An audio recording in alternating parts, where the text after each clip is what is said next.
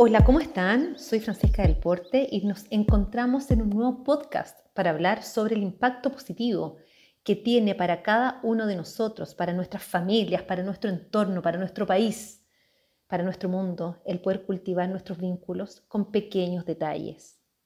¿Sabías que la música, la pintura, la naturaleza, los juegos, el conversar son algunas actividades que nos invitan a aprender a vincularnos con nosotros ya que podemos mirar con el corazón, con los ojos y a los ojos.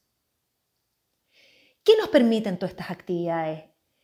Nos permiten el poder plasmar en cada una de ellas algo de nosotros. Nos invita a poner en concreto algo que estemos sintiendo o viviendo, o aún mejor, algo que queremos entregar, que queremos compartir con los demás, ya que está visible, ya que está ahí, está expuesto, ¿verdad? Para todos. Me han comentado distintas personas que les da un poquitito de preocupación que se vayan perdiendo los vínculos. Y la verdad que no solo para los adultos mayores, sino que para nuestros adolescentes también.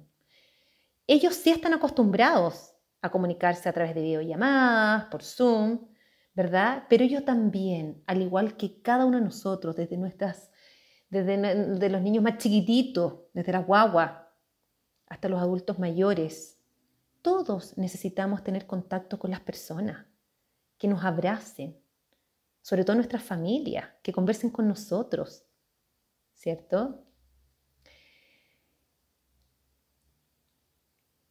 Sé que hoy en día no nos podemos ver físicamente, ¿verdad?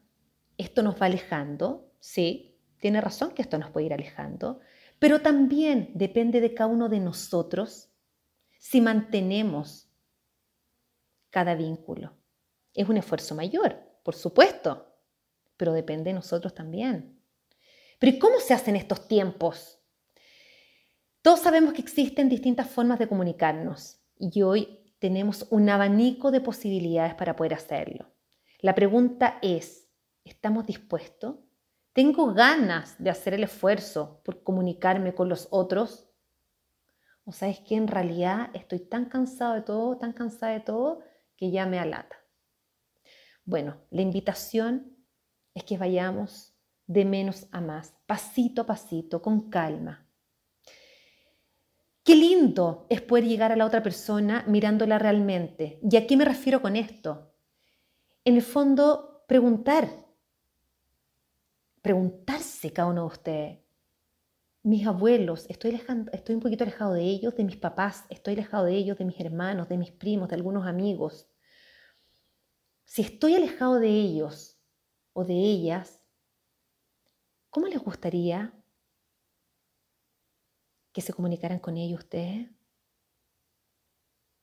Si sabemos que la definición de vínculo es la unión, ¿verdad? O la relación que se establece entre dos más personas, ¿verdad? ¿Cómo es hoy la conexión con ellos? ¿Cómo, cómo es hoy la conexión con nuestros seres queridos que hoy no he podido ver, que no hemos podido ver? Bueno, yo creo que este es un tema que está en todas las casas, ¿ah? y hace mucho rato. Por eso los invito a que hablen en familia, que conversen con sus hijos, con sus padres, con sus amigos, con sus hermanos. Tal vez es el momento de empezar a crear hitos entretenidos entre cada uno de ustedes. Por ejemplo, Puede ser los bienes de cocina, pueden compartir con los primos de manera virtual una comida, ¿verdad? Cocinar juntos y luego sentarse cada uno en sus mesas y comer. Pueden tener también los jueves o los martes o los miércoles, da lo mismo el día. Conectarse con los abuelos, porque hay abuelos que sí les gusta las videollamadas y almorzar con ellos. De repente recordar las comidas más ricas que comen con ellos, que comían con ellos. Claramente, estas invitaciones que yo les hago, yo sé que no es normal hoy día relacionarnos de esta forma, porque no estamos acostumbrados y, y, la verdad que los seres humanos necesitamos el contacto con un otro físico, pero sí sé también que hoy es una de las formas que nos permiten poder estar en contacto y seguir cuidando nuestros vínculos con los demás. Hoy se están moviendo dentro de cada uno de nosotros muchas piezas de distintas formas, distintos colores, distintas texturas, ¿verdad? Las cuales nos invitan a tener distintas miradas. Por un lado puede ser dejarlas ahí, pasar por el lado, ni mirarlas. O también nos permiten o nos invitan ir con calma para poder ir construyendo lo mejor para nosotros y para los demás. Y con nuestras familias, aprovechemos esta construcción, ¿verdad?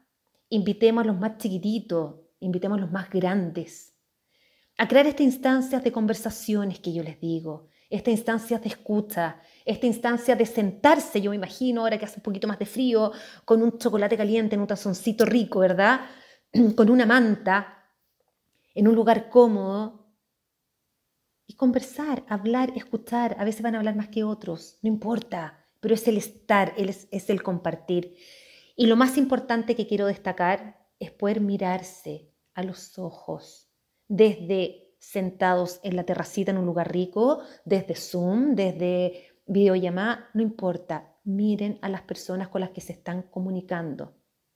Esa conexión que hay es una conexión maravillosa que le puede cambiar el día a la persona. Las palabras y acciones amables pueden ser cortas y fáciles de decir o de hacer, pero sus ecos son realmente infinitos. Teresa Calcuta.